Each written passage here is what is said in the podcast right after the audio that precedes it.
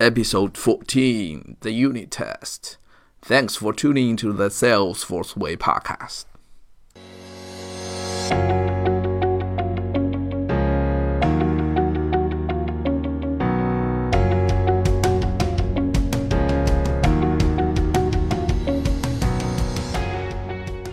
Salesforce Way is the podcast meant for Salesforce developers. In each episode, I invite a guest to share the insight of a topic. Our goal is to at least slightly help you not only in the Salesforce world, but in general become a better software engineer. If you like our content, consider to follow us by the RSS feed or in the iTunes so you won't miss any updates. In addition to the podcast, there is a newsletter where we share more useful information, such as other chats with the guests, good developer videos, learning courses, mistakes to avoid, and so on and so on. If you're in the journey to become a good software engineer, just like me, I'm confident that you'll find it home after subscribing to the newsletter.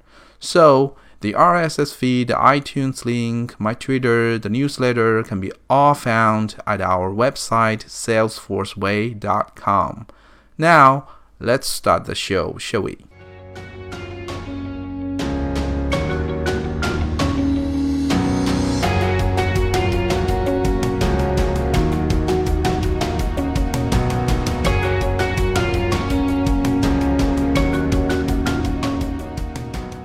I always consider unit tests are the bubbles surrounding your production code functionalities.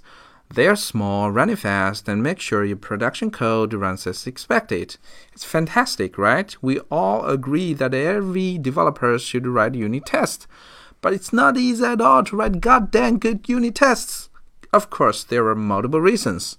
In this episode, David Reed joins me to share his experience in creating unit tests in the Salesforce platform. So, what is unit test? How to create good unit tests? And what are the unique challenges we have in this platform? So, stay tuned and we're diving in.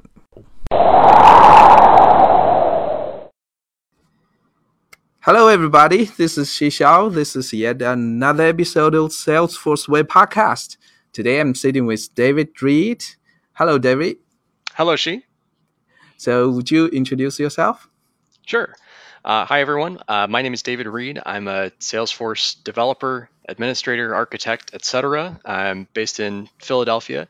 Um, Xi and I are here to talk about uh, unit testing, which is one of my my key interests. Um, I'm, I'm especially into things like automated testing on the Salesforce platform and deployment and lifecycle operations.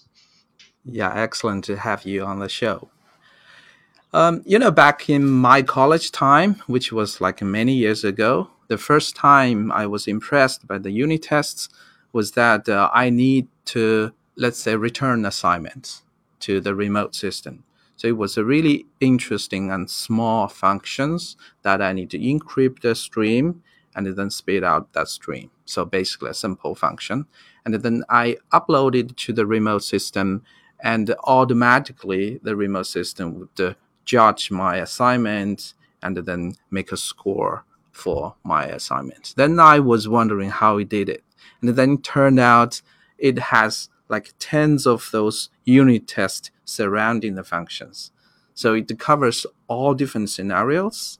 And then according to how many of the tests has passed from your assignment, then it would score your final, you know, was like a three out of five or four out of five. So that was the first time I was really amazed about the, the testing. So I didn't know it was like unit test or system test or whatever, but uh, it definitely was like an eye opening uh, event for me back in the days.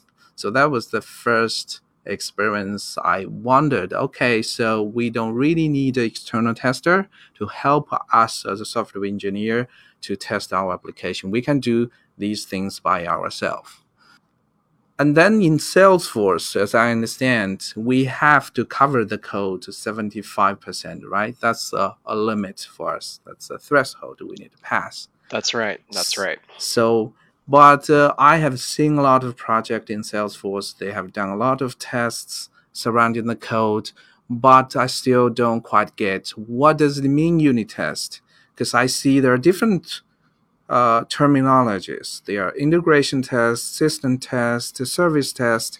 Could you tell us what what are they and uh, what is unit test? Absolutely. So maybe we can start with with that 75% code coverage metric that, that you mentioned. For sure, for and, sure. And and explore what that's doing for us or what it's trying to do for us. Um, and see how that leads us into kind of the world of different suites of tests that we can run. Um, so as, as, we as we all know, if you're trying to do a deployment on Salesforce into a production org, you have to have this 75% code coverage metric met.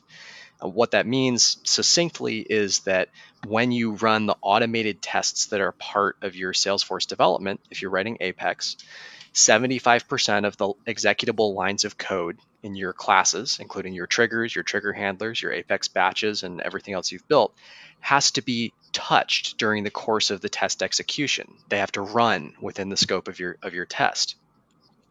And if you don't hmm. hit that metric, you're not going to be able to deploy to production this is in a lot of ways both a blessing and a curse, I think, for Salesforce. It's a blessing because it forces us to test our code.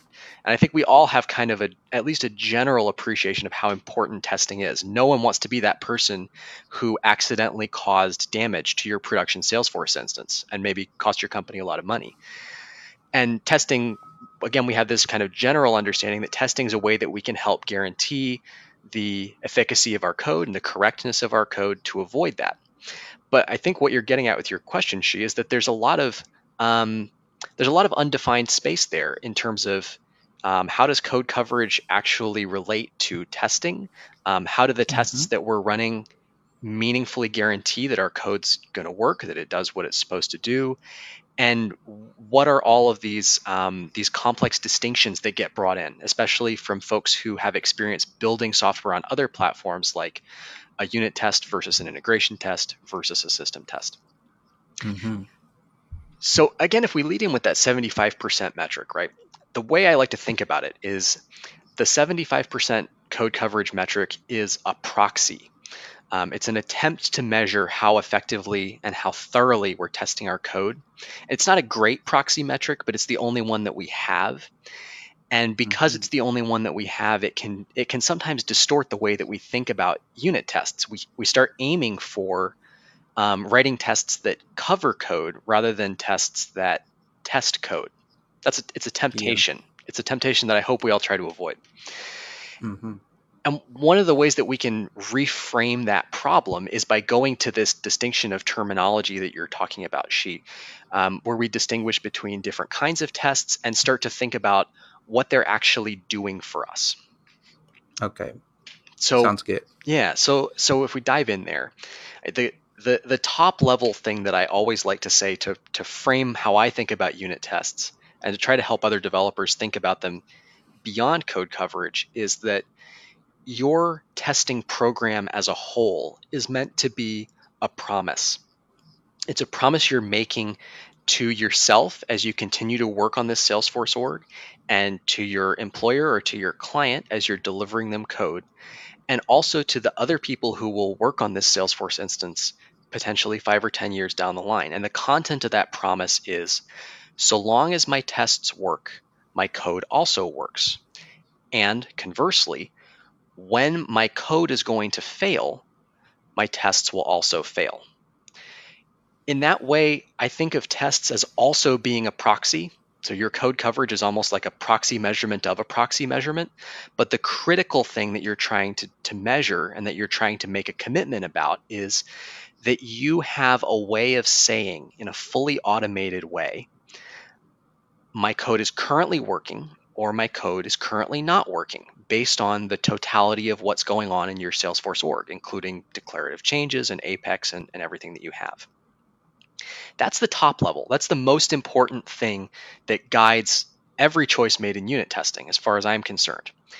The next, the next layer is when we start talking about these different kinds of tests. Um, and, and to me, those distinctions are pragmatic decisions. They're tools that we use to help us make better guarantees about the performance of our code. And the, mm-hmm. the biggest distinction there is between a unit test and an integration test. And it's also a distinction that's kind of hard to make on Salesforce for reasons that we'll get into here. at, at its core, what what the distinction means is that a unit test is a small test. It's testing the smallest isolatable piece of your code by itself and validating that that small building block does what it's supposed to do and doesn't do what it's not supposed to do. The theory being that when you test each of those little building blocks in isolation as a unit, and they're all valid, that it lets you catch bugs early at the lowest level of your level of your code. So when you start assembling those building blocks, you have a lot fewer bugs to catch as you move up to the, the next and more complex layer of testing, which is called integration testing.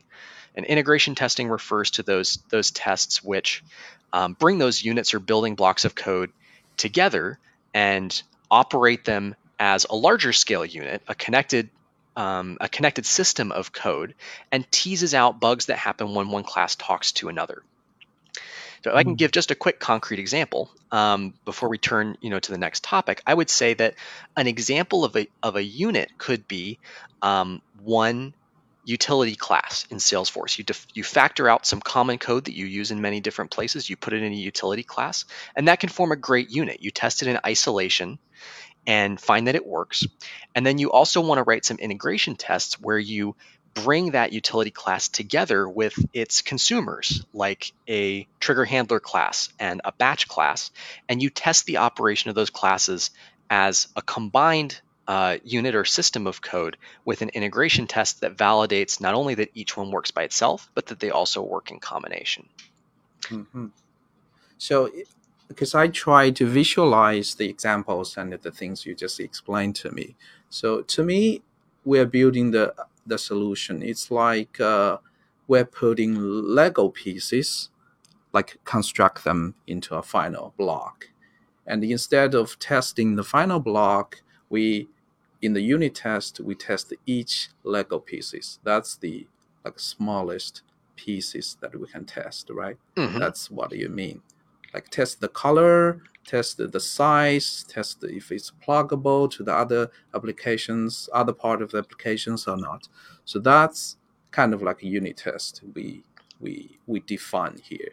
Mm-hmm. But the, once we construct the Lego into, for, for example, a, a building, and then it we test whether the building has four floors, has how many windows, and how many stairs. Those things are coming from the combination of those Lego pieces. And of course, if some of the Lego pieces failed, the building function, some of the building function would fail as well. Mm-hmm. So that's somehow what I understand. I don't know, does it match to what you just said? Yeah, I think that's a really good analogy. Um, and if I can kind of extend the analogy, um, a way that we can see the pragmatic benefit of talking about testing this way and, and distinguishing between unit and, and integration testing is if you put those building blocks together and construct a building and the building teeters or falls down, you can very easily see that you have a problem at the top level, right? There's something wrong with the building. But what you can't necessarily see from that top level result is what led to what led to the problem. Where's the root cause? in many cases, unit tests will help guide you to the root cause. It's not a perfect solution. A unit test is not always going to identify the root cause of a problem, but they are pragmatically a very useful tool to be able to say, when my top level system fails, I have a guide in the form of unit tests to point me to what specific entity within my large and complex code system has an issue with it that could be leading to this larger scale problem. Okay, but given that we are writing good unit tests, right? Of course. All right. Um, okay, so you just tell us what's the difference between the integration and the unit test. Are we now moving on to the good unit test? So we just talk about it. So what are the good unit tests? Yes, uh, so that's that's a big and complicated question, and if you ask many different engineers, you'll probably get a lot of commonality, but also some differences in how they like to structure those unit tests. Um, and there are many books about the unit tests, right? In different languages, even. There are, absolutely. And one of the challenges that we particularly face in the Salesforce platform is that is that our platform and our our development environment doesn't look the same as many other environments and doesn't provide the same capabilities. So, for example, when I'm writing unit tests in Python, um, I have the freedom to use a really large and sophisticated mocking library. Um, a mock in, in a unit test context means that you're you're replacing some piece of code in your system or a web service that you're talking to with a test implementation that does something very predictable, so you can control the conditions of your test. Um, we do that in Salesforce too, and we'll talk about it more in a in a while. But um, in, in Python and in other languages like that, you have the freedom to mock or replace in a test context almost everything that's part of the environment. So you can really narrow down your unit tests and say, I've controlled all of the inputs. I've controlled all of the environment around this piece of code. So I know for sure that there aren't any external skews that change the results of my testing. I can't really do that in Apex. I've got some ability to do mocking. We've got we've got great mocking capabilities for web services, for example, in Apex. Mm-hmm. But what I can't do is say I want to I want to replace the system database class with a mock database class that returns the same results every time. That's not available to me. So when I'm thinking about the distinction between unit tests and, and integration tests in Salesforce, sometimes that distinction gets a little bit blurred uh, we can invest in our infrastructure to try to maintain the brightness of that line and the purity of our unit tests, but it, it does take some infrastructure work. And there's points that we'll get to where we can't really be as rigorous about it as we might like. Um, I think my, my sense though is that even even in that case, we can still write good tests on Salesforce, and we'll uh, let's let's get into what that looks like. Mm. But just but, just before you dive into this, yeah. I, I just um, want to make sure our, our, listeners understand. So you mentioned the unit tests, mm-hmm. and you mentioned the mocking. Mm-hmm. So I understand why do we need to mock? Is that uh, the the functions that we want to do the unit test against uh, may have some dependencies. For example, it might it might fetch the data from the remote, uh, for example, REST API but in the unit test, we don't want to really call out to that REST API and fetch the data, right? So because of that, we use the so-called mocking, which you create a, a fake or a dummy data and return to the function so that the function can really start execution. Absolutely. So one of the key hallmarks of making a unit test or any kind of test useful to you, uh, meaning that its results um, are are this meaningful promise about the behavior of your code is that it is repeatable and it's reliable. Every single mm. time you run the unit test, um, provided that nothing in your code has changed or its environment has changed, it should return the same results. In order to be able to make that guarantee, you need to be able to control the environment within which the code is executing. Um, a great a, a, great feature in Salesforce that that illustrates this is that that annotations see all data that most of us have probably been taught you shouldn't be using on your unit tests. It allows your unit tests to see the actual data in your Salesforce org. Well, the, the key reason why you don't want to do that is because it, it violates that tenet of guaranteeing the environment, uh, making it repeatable when you run your unit tests. If you use all data equals true to annotate that unit test, and expose the contents of your org's data, you're no longer running your test repeatably because the data in your org is going to be changing. And that means that the results of your unit tests have this external dependency that may result in them not being a guarantor of your code's behavior for you. That's why we don't use that annotation. And that, that same um, that same desire to control the environment guides a lot of the decisions that we make in structuring our unit and integration tests.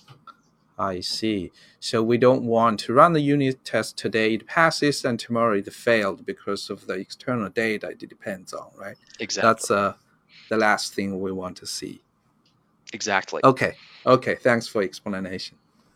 So, uh, so you you asked what makes a good unit test, and you're right.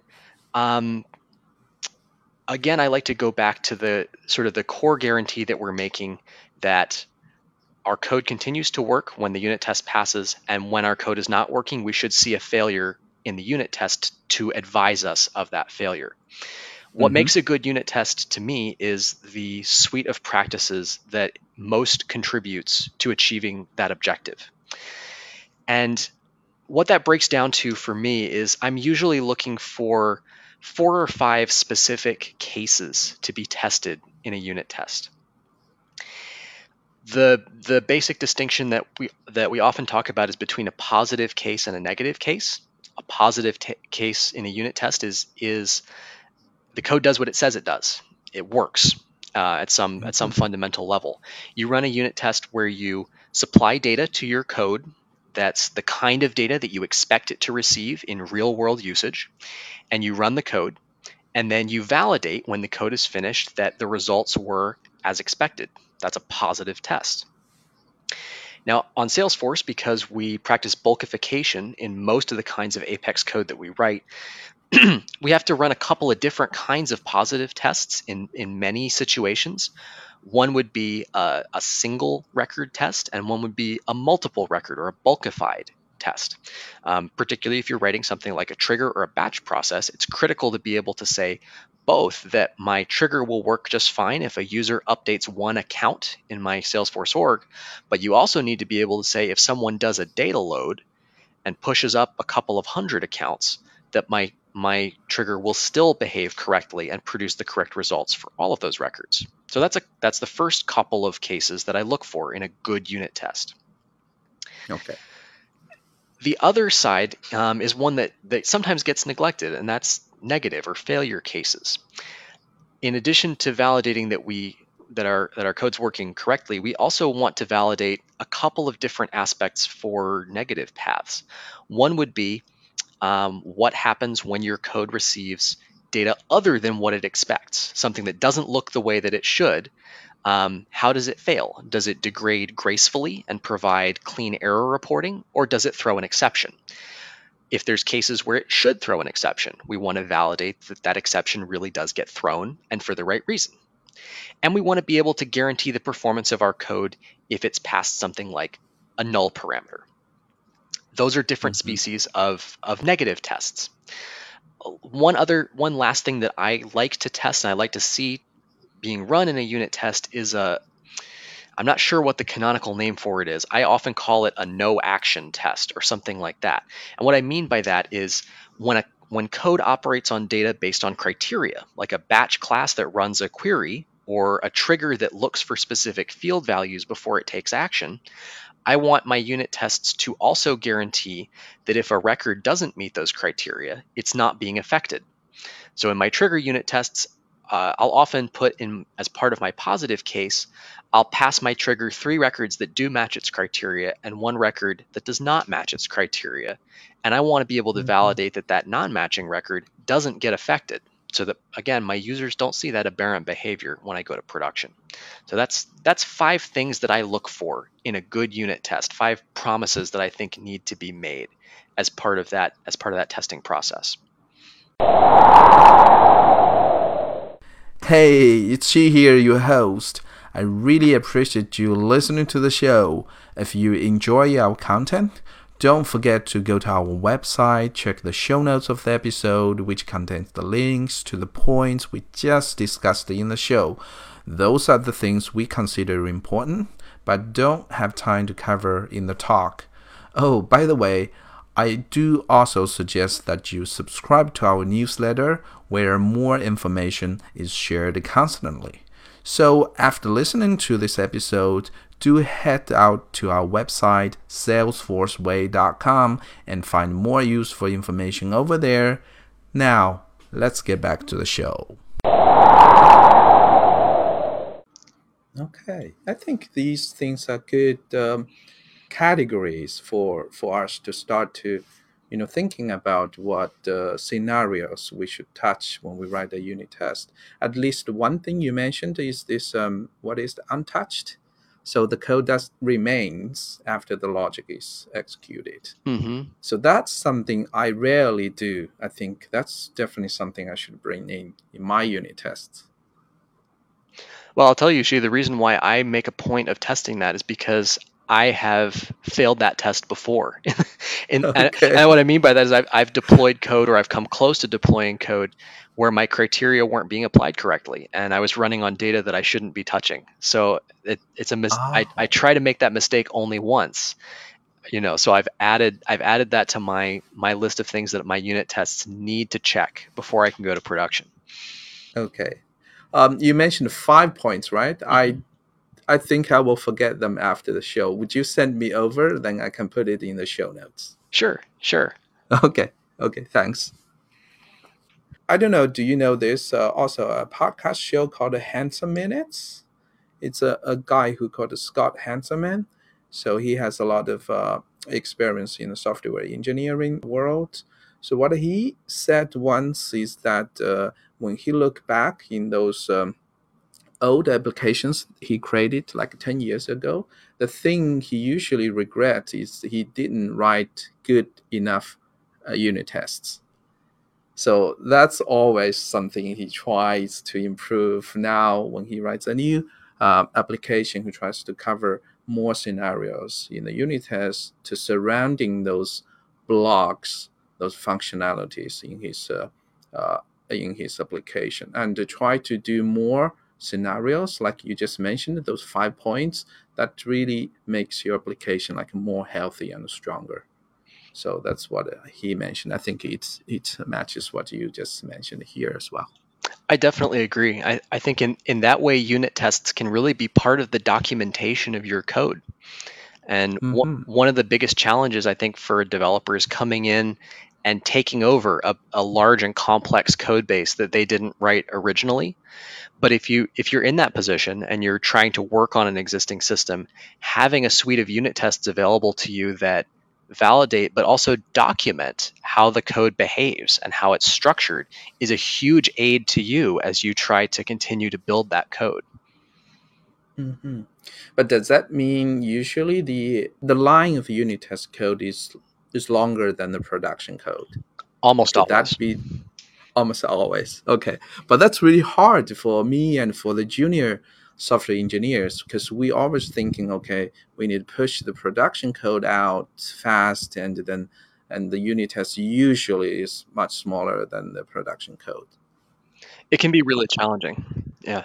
Okay. And i it, see i see. and I've, I've definitely experienced the same thing that, that you're referring to you know as a as a developer you're working with a client or you're working with the business and you want to deliver for them. You want to deliver for them as fast as possible and give them what they need to do their work um, if unit testing is something that slows that process down, you can feel those, you know, you've got, you're being pulled in two different directions at the same time. For, I, I really try hard when I'm working with clients or working with business users to, to set expectations to include testing. Um, like when they're, mm-hmm. when those, when those folks are doing um, their UAT, for example, I am often building the unit tests alongside that process before we go out to production because I, I know that that both of those sides of the testing process need to happen or they're going to come back to me in a week and say hey david this tool you gave us is great but it doesn't work. And i, I really don't mm-hmm. want to be in that situation. And that was a decision you made right? Because you know how important the unit test is. It's not the business or, or you go to the business ask them should i write better unit test because business don't understand what you're talking about, right? So it's the the developers who write the code to decide how to write the good unit test and then do that. Yeah, I think it's very much on the developers and the development team to to make that part of their process and commit to using testing effectively. Okay, I got that. So then, since we are in the context of Salesforce, how should we do unit tests in Salesforce? Is there some tips from you? Yeah, well, I think we we touched a little bit earlier on the the the inherent difficulties and challenges in Salesforce um, around yeah. dividing out a unit test from a from an integration test. And that uh, some of those difficulties are things like um, ne- needing to perform DML to persist data, right? That some people would say that mm. that means you're already not in a unit test because you're touching the database at all. You're not just generating your data in memory. Um, so that's one one place where it's hard to break out a unit by itself. So what mm-hmm. what I what I find myself usually willing to do is say there are there are these unique limitations in Salesforce relative to another platform like Python, but I can still write my tests to to make those guarantees about my code, even though I might not be getting quite the level of unit isolation that I'd expect in a language like Python. And the way mm-hmm. that I do that really is is I I think about the code that I'm deploying and I I need as a developer I need to understand what are the different pathways through that code um, some of which are going to be more unitary and some of which are going to be a little more integrated. And I need to make sure that each of those pathways is is validated effectively.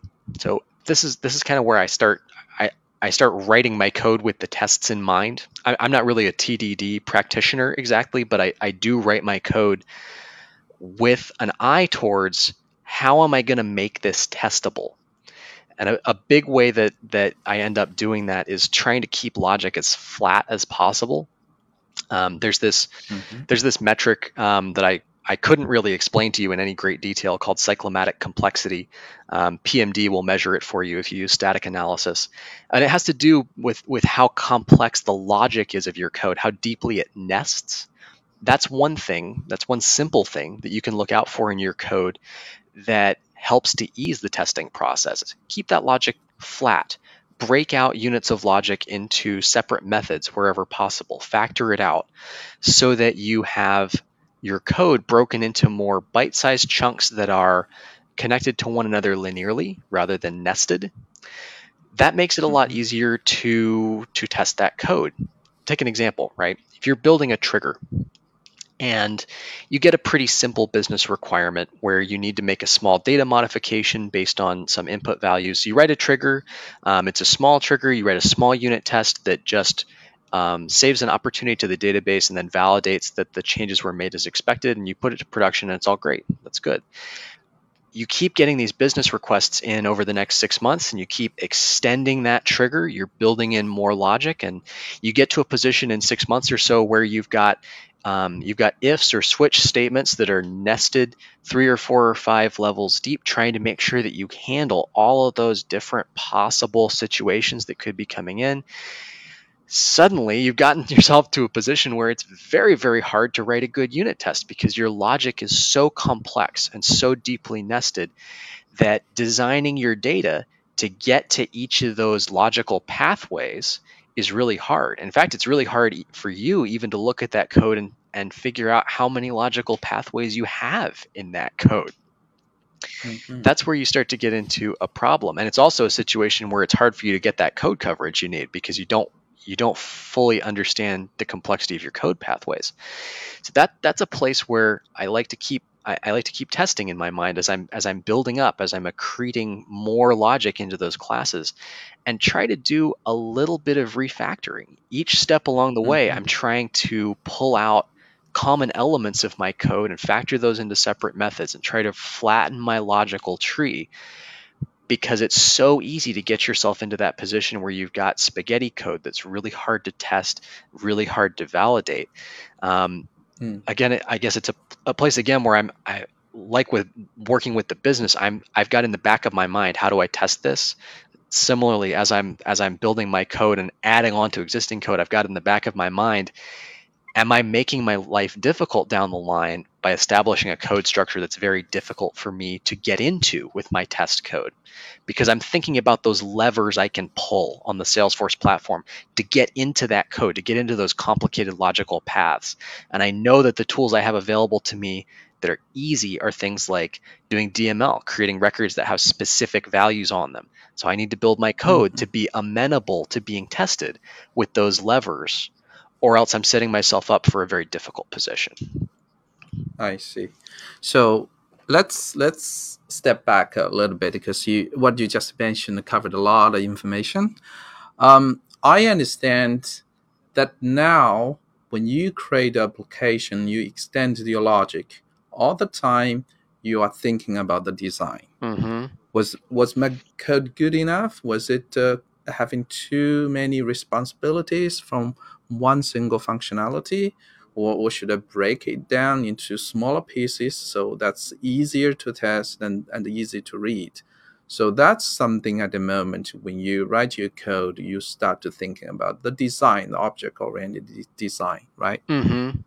and that definitely help you, as you mentioned, to write the unit test because uh, if the function is small and has only single responsibility, the unit test should be also easy to write. And also the other way around, if you cannot really easily write a unit test for your code, it means your design has red flags. That's a really good way to put it.